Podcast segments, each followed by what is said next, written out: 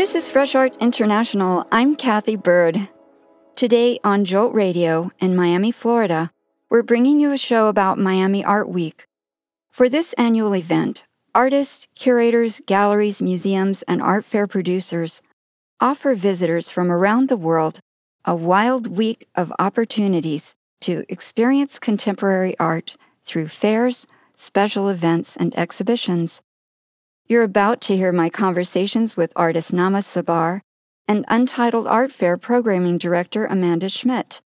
They're both presenting exceptional projects during Art Week 2016.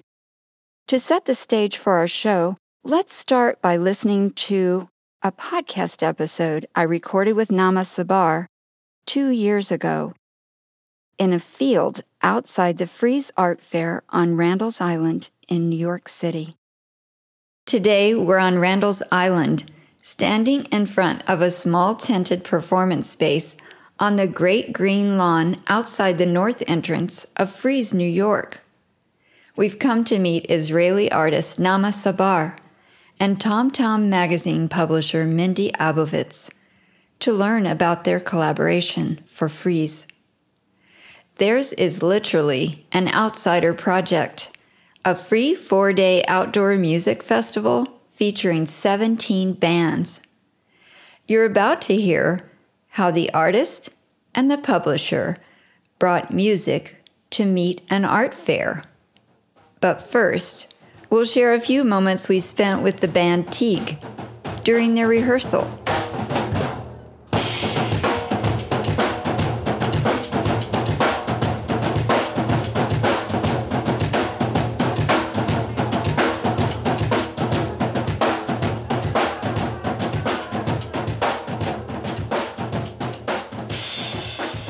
So great to have a chance to talk to you here at Frieze and to participate as an observer of your project here on the lawn outside the fair. Yeah. Tell me what gave you the idea to do something called Without. Well, the project actually, even though the live part of it is outside, it was generated from inside. So basically, um, Frieze gave me a booth inside the fair. And what I did with the booth is cut out the floor of it, leaving a three foot hole in the fair, exposing the grass underneath. So bringing the inside in, bringing, you know, the scenery into the fair, and then taking that floor, putting it outside, and in a different landscape, different location, that floor shifts from being a floor to display art in to a, a stage to perform on. Then that floor became a stage for a music festival. And once I understood that dynamic, you know, sculptural dynamic, architectural dynamic of taking something out of the fair and rendering it for another use, for another kind of cultural expression, I uh, approached Mindy Abovitz of Tom Tom magazine, um, which is the only magazine in the world that's dedicated to female drummers. And I asked her to create the festival that would be on this uh, fair booth floor because I wanted her to put her agenda on stage. For me, it, it was much about kind of like the inside and the outside, both uh, like the inside being, you know, showing art objects, something that is the aftermath of an action, of a sculptural act, of a painterly act, right? Uh, but here, it's actually happening in real time. So it is performative. It is something that's durational, that has a start and an end. And that tension between those two worlds was really interesting for me to explore. And therefore, also without the borders of the tent, of the art fair tent. But it's also something that is there and not, there at the same time. Yeah. How does this connect with your previous projects? A lot of my art deals and explores overwhelming, all encompassing environments, specifically nightlife environments and musical environments. I zoom in on the materials and objects that serve a, a, functional purpose within these environments to make them work, but are many times hidden. So they're kind of like behind the scenes. And so here, I think for me, taking out the floor from the fair inside, this all encompassing environment that you go into and you get sucked into, and it's like a very specific world. So, taking the very basic element that is used to display art and to, you know, without a floor, you can't show art in an art booth. It's very basic. Uh, it's cutting the floor beneath your your feet. Um, so for me, sculpturally, that it made really sense within my practice to to use that element as the stage for the festival. How is it unlike everything you've done before? I've never had a music festival with 17 bands. It is overwhelming. It's ridiculous. It is everything that I thought I could never do. You know? So it's in a way like a dream that I never dared to dream happening. So I think it tells a lot about Frieze as well that they're kind of backing this. It is outside of their comfort zone and just in the terms of having live bands here, a different kind of aesthetic, a different kind of sound aesthetic. It's bringing another world that's really different from the art world, although it is a cultural world, into its playground. And uh, ambitious wise, it's the most ambitious project I've done to date. What is your history with art fairs? What is your relationship with art fairs personally, professionally? Professionally, I, sh- I did my first art fair um, very soon in 2007 um, in Basel, in, in Switzerland, with a very big project in Art Statements, Art Basel. And from the f- get go, it was like a very big, maybe harder to sell project, you know, kind of ambitious that way. But through the years, I've been showing in art fairs, um, sometimes just, you know, in regular booths, kind of doing things that are more uh, market oriented and then projects that are a bit bigger and I'm thinking about the context of the art fair itself. This again by far is is the most specific project I did in an art fair for an art fair about an art fair.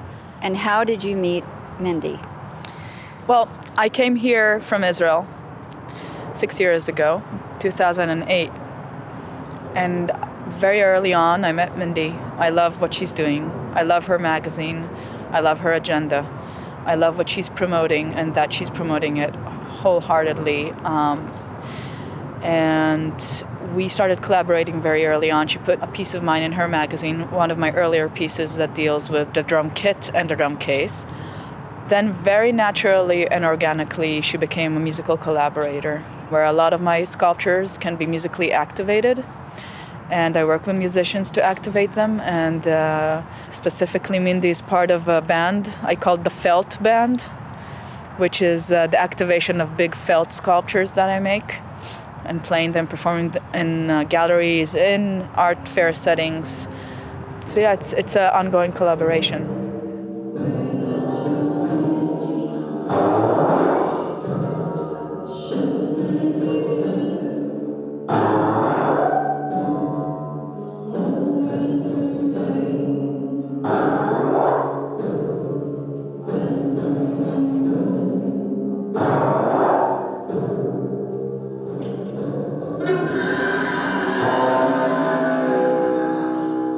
Mindy tells how she landed in New York City and what motivated her to launch TomTom Tom magazine.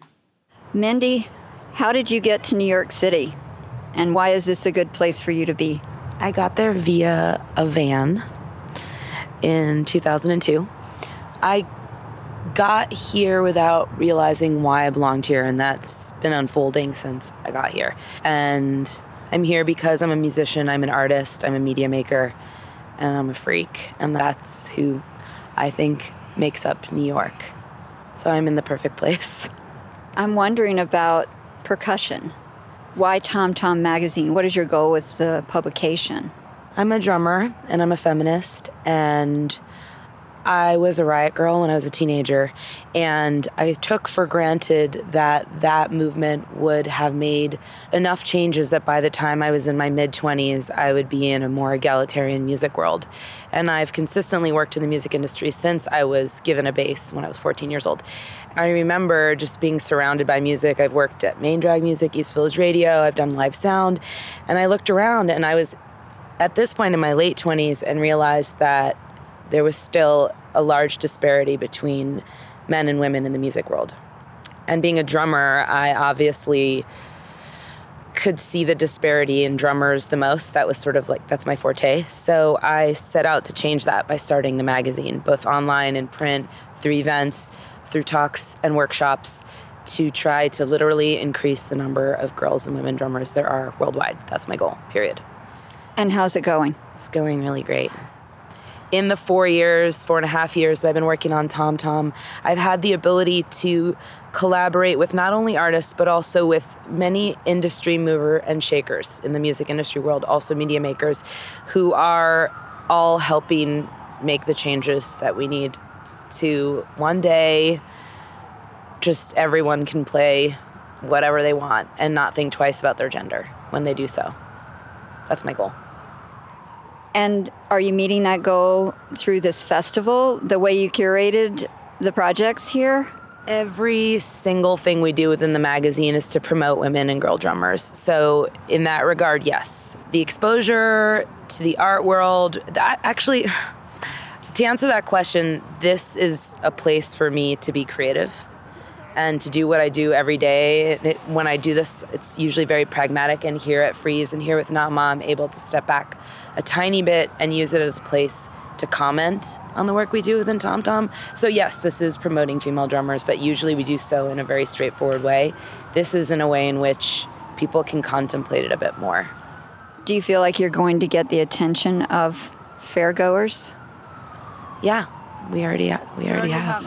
We will continue to. We're just presenting really great music, and all the bands happen to have female drummers in them.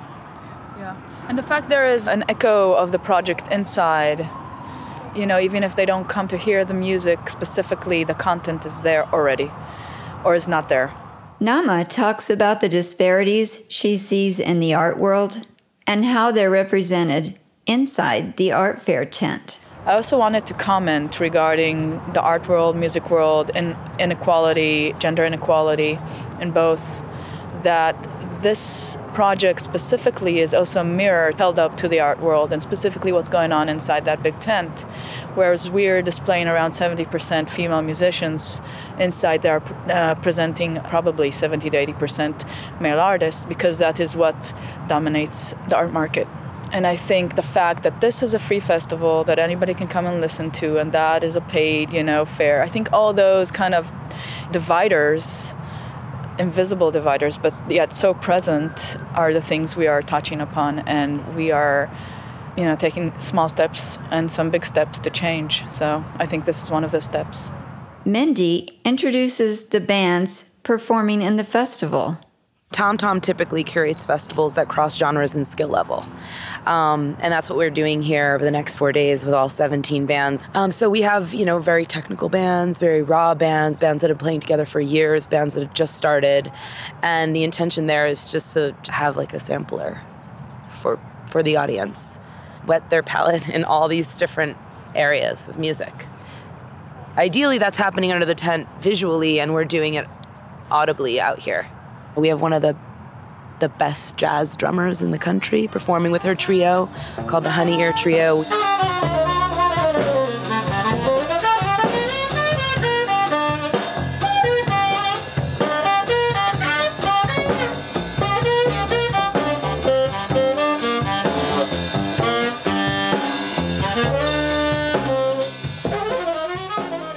We also have a band from Barcelona, Doble Pletina, that are um, kind of shoegazy pop music. Es mejor dejarlo así, que somos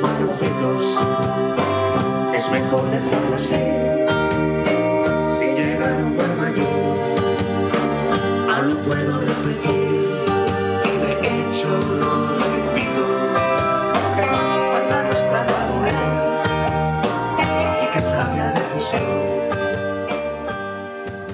we have a two piece from Tel Aviv that's more punk.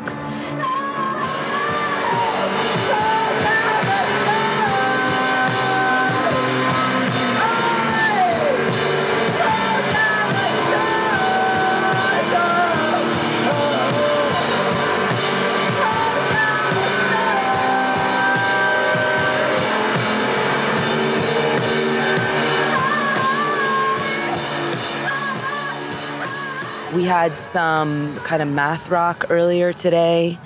Uh, Balancer, uh, being the publisher of the magazine, um, I get emails, phone calls, text messages, word of mouth. You know, everybody's telling me about their favorite drummer who's a girl or woman. So that happened with Gabriela Jimeno, who's the drummer for Balancer. My friend Chris Cricino from Critter and Guitari introduced us early on, and I'm looking for a lot of things when I'm looking for a drummer that I want to feature in the magazine or a drummer that I'd want to put in a festival. And she encompasses um, pretty much everything that I think. Essentially, I'm looking for drummers that can stand for another whole group of drummers so we can all relate and find ourselves within the larger picture of Tom Tom. So she is um, a Berklee trained drummer. She's relatively young. The band is young and ambitious. They just moved to New York, and their style is very intellectual. I had the chance to speak with two members of Balancer after their performance on the outdoor stage. We have been working with Mindy uh, for a couple of months now. She runs a great magazine uh, in New York that's only about female drummers and I am a female drummer. So that's how I got to meet her in the first place. And she just uh, works a lot with different artists around New York. So when she started working with the art fair, she invited us, which is great. So we're here. Yeah. Tell me about the genre of music that you play. What would I have heard if I had been lucky enough to be here? Well, I would say it's kind of um, mellow and colorful rock. There's a lot of melodies, and uh, a lot of details. We're only three of us, but we're playing a lot of instruments, so there's just a lot of details, and I think it's music for everyone.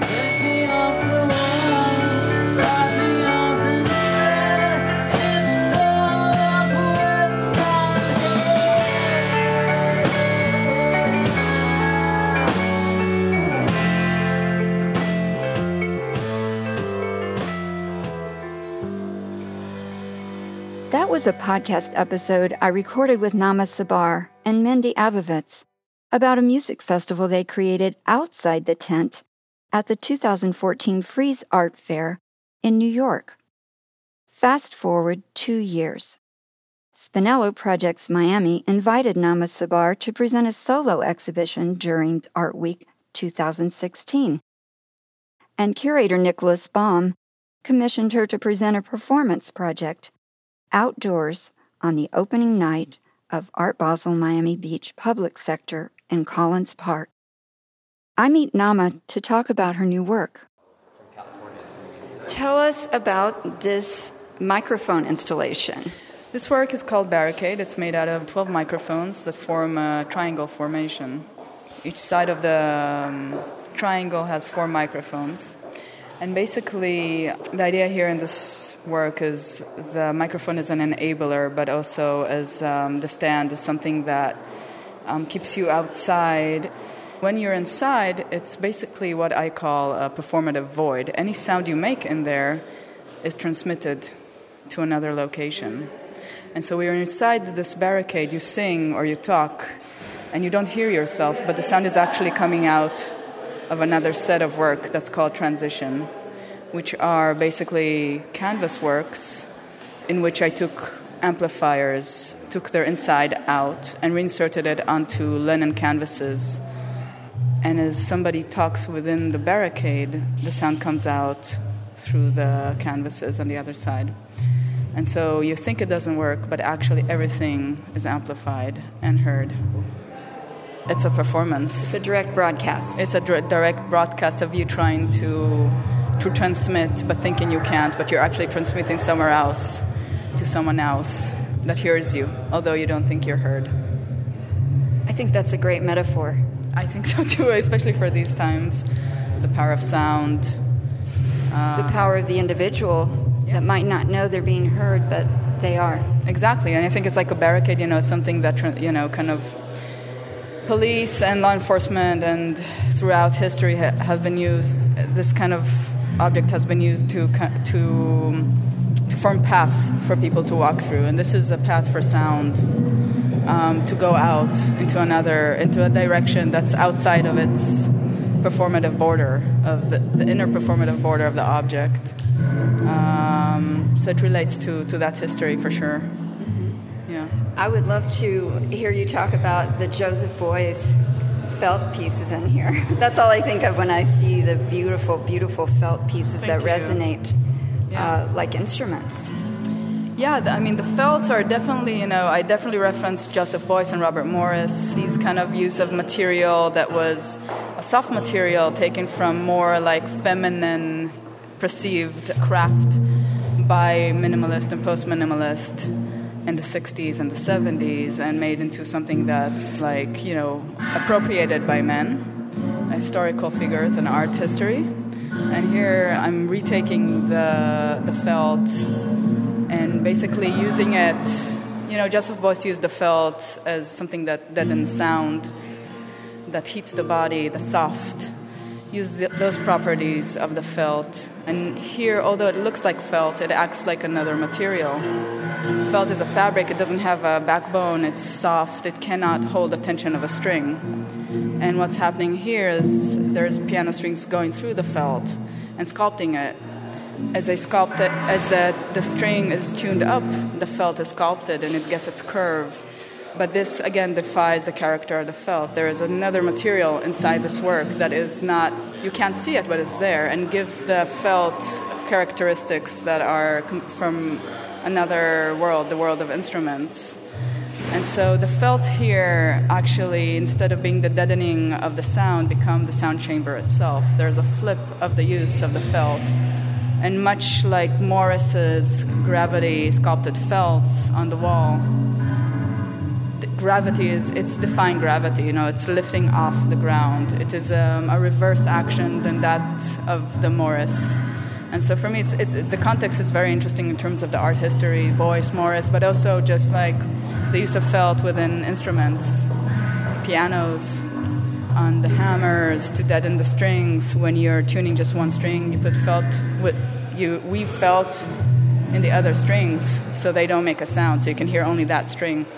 And all this is kind of like contested through these works. And each one of these works has only one string, except there's one that's There's one that has, has a, a slit and has two strings, yeah. And they start off flat. When they arrive in the gallery, they're flat. I put the string on. As I tune it, it gets the curve. And so there's a direct relationship between the pitch of the string and the, And the curve, curve. of the work. The more curved, the higher the pitch. It's beautiful. So every that's why I call the show transitions. It's like every work here is kind of like on the border between the visual and the sonic. I understand you're going to be presenting a, a live performance in Collins Park Yeah. during our public sector of Art Basel Yeah. this year. I'm very excited to see that. Thank you. I'm excited too. It's uh, it's a work called Composition 18, and the main image in this work is of a musician that's standing their amplifier while playing through it. So the amplifier doubles both as a pedestal, a plinth, and a sound transmitting device. It's basically this field of 18 musicians, primarily local musicians, 100% female musicians, um, that play through their amplifiers three separate compositions that were written specifically for this performance. I commissioned three songs from three separate musicians, giving them the musical structure. So, same four chords, all songs, same BPM, beats per minute, all songs, and the same musical scale for the singing. They got very different songs, and at a certain point in this field of musicians standing on their amplifiers, all the songs are going to be played together. And so, you, as a viewer, you move through this field, and instead of cacophony, actually, with your movement, songs break apart and come together uniquely to where you're standing within this field.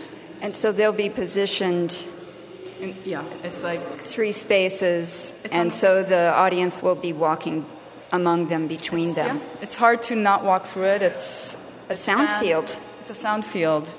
And for me specifically, it's also very important at this time to talk about the fact that it's 100% female musicians. And I think that by itself is very powerful. It's not about only the way they look, but also their capabilities. There's so many amazing female musicians in Miami. And I'm working with probably just like a handful of them. What do you hope will be the experience of those who are there in the park? Well, you know, for me, it's like It's uh, the viewing experience of this work is a democratic viewing experience in the way that each viewer can can decide if they go inside the field, where do they stand, how they walk. So through your motion, your body motion within this field, you're basically choosing what you're going to hear.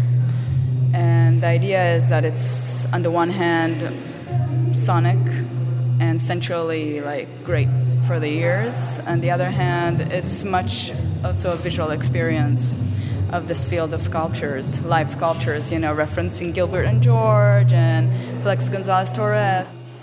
Tell me about where your live performances are going to take place during Miami Art Week. At Collins Park, open to the public and free on the 30th of November, 8 to 10 p.m.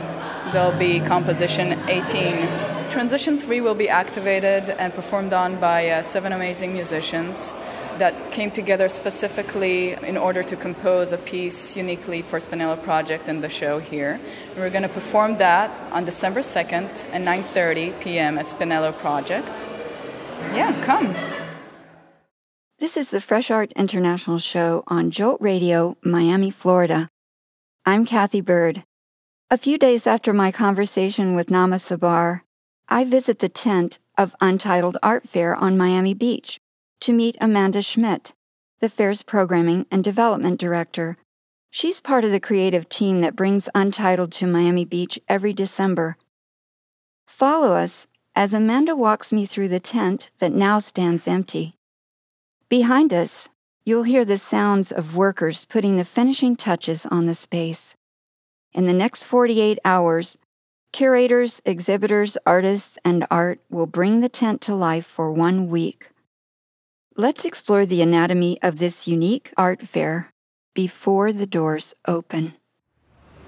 So, we're walking through the empty exhibition space, I would call it, yeah. with there's more than there's how many? 130 galleries, so it's our biggest fair to date. We started the fair in 2012 with 65 galleries, so at this point we've officially doubled in size. Square footage definitely doubled in size.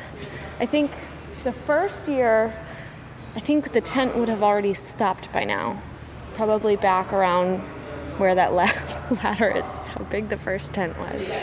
So now the tent is 70,000 square feet, and there's a 130 galleries from 20 different countries. It's our first gallery from Africa. That's What If the World from Johannesburg. I and, love that gallery. Yeah, they're great. Work. And then a, gallery from Japan this year. So we're covering one, two, three, four, five continents this year. We're standing in a space that has a green floor and yellow walls, and this will become the Jungle Lounge. Awesome. Yeah. What will happen in here? What what will it look like? So this is a lounge. Um, last year we started rather than having a VIP lounge, we make our lounge open to the public and we make it into a curated artist project. So it's something that's less about exclusivity and more about sort of welcoming everybody to experience like what this is all about, which is about enjoying art and learning about new artists. So last year we invited toilet paper and it was called the Toilet Paper Lounge, which was, I think, really good for the first year to subvert the idea of VIP lounge to toilet paper lounge. Like, you can't get more of an opposite name than that. Um, but Toilet Paper is an artistic collaboration between Maurizio Cattelan and Pier Paolo Ferrari. Um, they're both Italian, and they covered the entire lounge in toilet paper merchandise. I saw it. It yeah. was gorgeous. Yeah. Was, and this year will be so a pop up jungle, I guess. Yeah, yeah. So um, we wanted to continue that idea. And so the curators, um, Melanie Scarciglia and Christophe Boutin, invited a New York based artist named Daniel Gordon, who's also a photographer. So there's a connection between what toilet paper was doing and what Daniel is doing. He proposed to do a, a jungle lounge.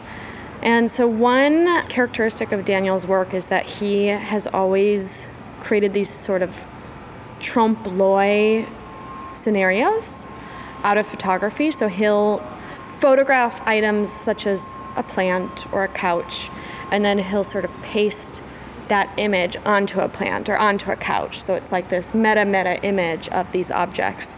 So what you're going to be experiencing in here is sort of a meta image of a jungle. So it's going to be furniture and wallpaper and lamps and different objects that are covered in this sort of jungle theme. And there's also going to be a sound element. So, yeah, another place for sound within the fair. Super fun. Yeah, the sound's going to be like different birds and plants and the wind, and it's going to sound like you're in the jungle. Amanda, you're an independent curator as well as um, the director of programming and development for this fair. My story with Untitled starts in 2012 with the first fair because I actually participated as an exhibitor with a gallery called The Hole, which still is an exhibitor in the fair up until this day. Um, but I had known Omar for a long time before Untitled, and then I met Jeff and the rest of the team that year in 2012. But I didn't officially come on with Untitled until two years ago. The conversation started because Omar had invited me in 2013 to propose a special project curatorially for the fair. And so I started thinking about it. At the time, I was working for a gallery and I was traveling to all of these different art fairs. And, you know, when you're working in a gallery, you're doing like eight fairs a year. Like you're constantly traveling, you're constantly in different cities. And every fair is wildly different, but there's there are certain elements of every art fair that sort of overlap. And one thing that really stood out to me was fair programming and how problematic it can be. You know, we're here when you're I think for me working for the fair I have a unique perspective because I've been the person in the booth trying to sell the artwork. So I know what what the dealers need and what the exhibitors want. Like what makes a good fair for the exhibitor, who really is the main, you know, he's, they're our main client. And what we do as fair directors and fair organizers is to try to create the best possible environment and scenario for them to do well, both financially, you know, financial success, meeting new clients, meeting curators, having fun. And I think that's one thing about Untitled is people have fun here. My proposal was to come to Untitled and activate different areas within the fair with audio based work. So, to create sort of a sound environment. Maybe it would be something that happens over a loudspeaker, like every day at noon, there's you know a sound piece that plays, or maybe when you're in the bathroom, you hear a sound piece, or maybe every time you check out at the cafe, there's a sound that plays, and that sound is designed by an artist. So, although we were all very excited about that idea, it never actually came into fruition. Um, but I think that that was the starting point for the, me to then come on as director of programming and then start Untitled Radio. Now it's over 40 hours of sound programming. I think that's pretty amazing. Yeah. We are sitting in the tent of the Untitled Art Fair Mm-hmm. Miami Beach, and the fair is an uncommon fair, Mm-hmm. and I think really respected. It's a curatorial project. Mm-hmm. I met Omar Lopez Chahoud in February, Mm-hmm. and ever since then I've wanted to develop a relationship Mm-hmm. with the fair.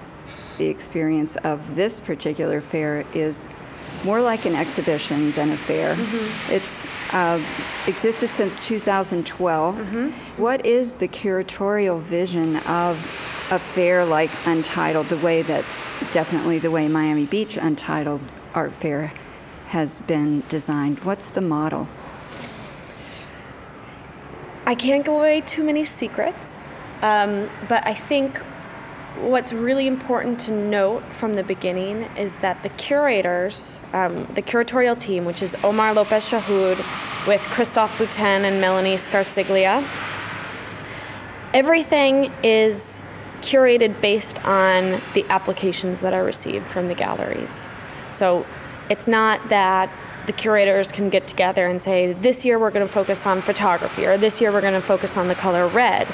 Um, you know, they really do an enormous amount of work sorting through these applications and not just looking at the application and kind of going this way, that way. They're doing research. They're trying to figure out what are the thematic, um, what are the threads that are that we're seeing rise out of these applications. So every year it's different.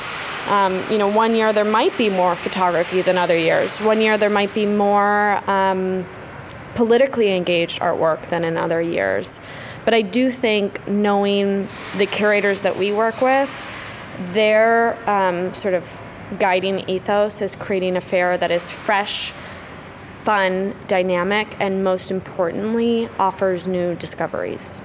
They're not looking to, to produce a fair that just has these big names that we see at every other fair around the world. Untitled is really about um, presenting an opportunity for surprise and discovery. I like that a lot, and I, I know how you work with not only commercial galleries, but other partners mm-hmm. are involved. This year in particular, we're working for the first time with the Institute of Contemporary Art Miami, um, which we're thrilled to have on board. Um, in the past, we've always worked with nonprofits at the fair. Um, last year, we had the Aperture Foundation, who's actually returning this year. Um, Site Santa Fe had a booth with us last year. Um, Site Lab from Grand Rapids, Michigan, is a nonprofit that comes back with us every year. And I think one thing that's unique about Untitled and its relationships with nonprofits is that we treat them as equal exhibitors within the floor plan. So it's not that we have um, a section with young galleries or a section with the nonprofits. It's completely with, integrated. Yeah, yeah. And that's really where the fair, not only through um, during the applications and during the artists that are being presented at the fair, the curators are also literally curating the floor plan. Like right now, we're sitting inside of Laura Reynolds' empty booth and across from us is David B. Smith Gallery from Denver. There's a reason that they're across from each other. And right now there's no art up in the booth, so we can't see that thread. But, but there will be a dynamic yeah. created by the placement of the booths. Yeah, yeah. So the experience of walking through the fair um, sort of unfolds as you go through it. You know, you, you understand maybe why um, different galleries are placed in different areas within the floor plan. And they also think about sort of the physical presentation. There are some some booths that um, might be situated better, you know, facing this side of the light. If there's a gallery bringing video or um, technology-based work, there's actual physical and environmental considerations. I know you have a diverse range of programming. What other artist projects are you bringing? We've invited artists Rirkrit Tiravanija and Tomas Vu um, to do sort of an immersive installation where they um, have surfboards that have been that they designed that are going to be available to check out and go swimming in the ocean with or surfing. If, there's no waves today, but doesn't mean you can't. You could use it around. as a board. Yeah, there's another project that I'm um, really excited about called Diario El Blanco by an Argentinian artist named Noemi Escandell, um, which was originally staged in 1995 and it's going to be presented again for the first time here. Um, it's a project where the artist has printed um, empty newspapers, sort of front pages of newspapers, and the visitor or the viewer, and thus the sort of participator in this project, is invited to write the headline that they want to read. So it says, um, Escriba la noticia que desea leer, which means write the news that you want to read. Um, we're producing this piece bilingually, which I think is very important in a city like Miami, not only because this artist is um, Spanish speaking, but we're in a, a one of the most multicultural cities in the world, and of course, a truly bilingual city in America. Um, so, this is, I think, a politically engaged piece that is especially relevant this year in an election year. Um, it's, you know, before the results of the election in November, we were unsure um, how this piece, you know, would it still have the impact? You know, this the same impact showing it after November 8th than before. And after the results of this election, I think it will be even more impactful. I think people want their voices to be heard. I think there are people who are angry, who are happy. Um, there's both sides to the story, especially in Florida. Um, so we're excited to see how people will react to this piece and what sort of headlines are produced. People are going to write them across. Yeah pens, to write the to mhm. write the headline. Yeah, markers and pens, and um, you know, typically um, the curators don't. I wouldn't say that politically or socially social, um, socially motivated works are. Uh, a, a crux of the curatorial concept of Untitled, but I think this piece will fit especially well within this year's fair, um, which has a lot of participatory projects. I'm, I'm really excited to experience it myself, and Yeah. one of my ways of being involved will be through Untitled Radio. Let's talk about that because Mm-hmm. Yeah. this is your your My biggest baby. project. Yeah. Yes, you founded it just a year ago. What was the inspiration? Um, so I'm a radio nut to begin with. I've always listened to the radio, um, AM, FM, and then when podcasts started to, you know, develop, what is it, maybe like 10 years ago, I really became obsessed with podcasts and then web-based radio stations. You know, I, there are so many radio stations around the world that I listen to on a daily basis, and I think it's so extraordinary to be able to tune in to what other people are interested in in different parts of the, the uh, you know, around the world. Um, and I think m- most immediately, I am also inspired by uh, a few other art based radio stations that I've encountered um, in New York and at various art events. And there's one um, radio station in particular that I love called Know Wave um, that a lot of my friends are involved with. And I heard them do sort of a on location broadcast this is this is like my little anecdote.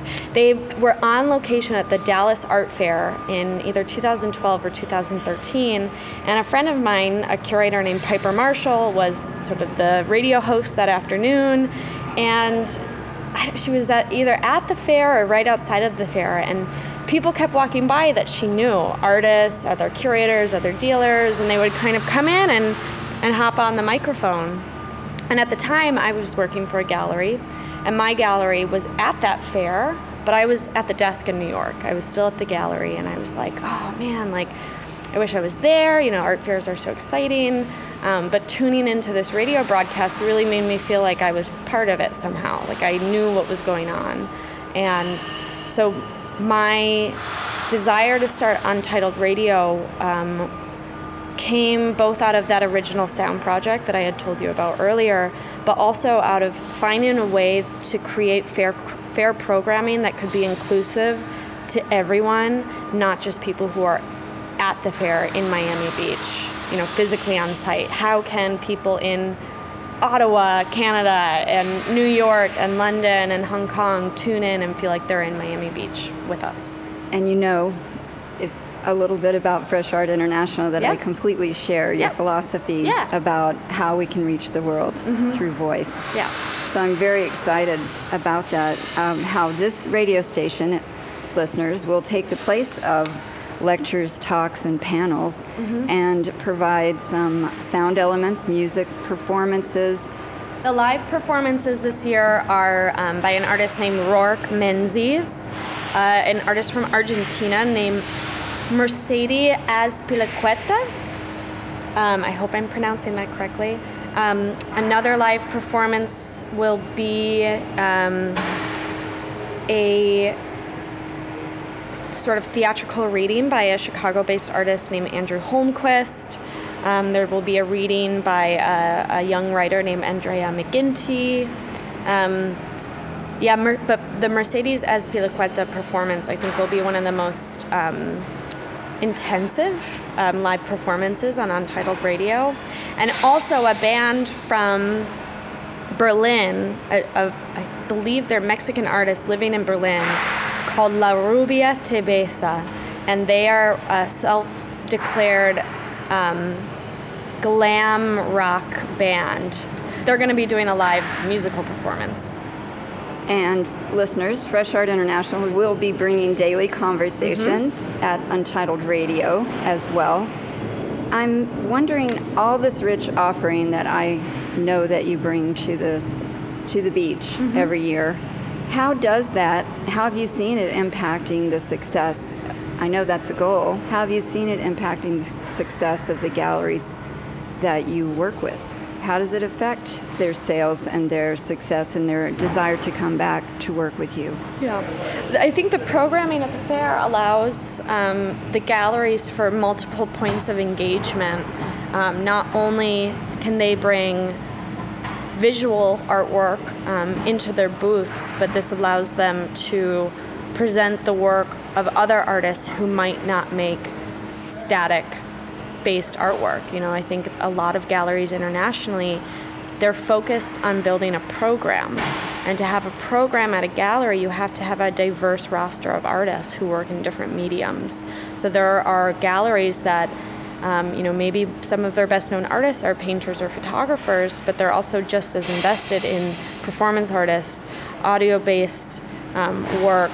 Uh, artists that work in in um, time-based media, you know, there's there's so many different um, types of artwork and medium to focus on, and we want to provide opportunities to exhibit that as well in a commercially driven context, traditionally commercially driven context. That's right. And yeah. you said how it's grown, so it's obviously a success. Yeah, it's getting better every year. And what do you see as the future of this fair? What do you see? Untitled San Francisco.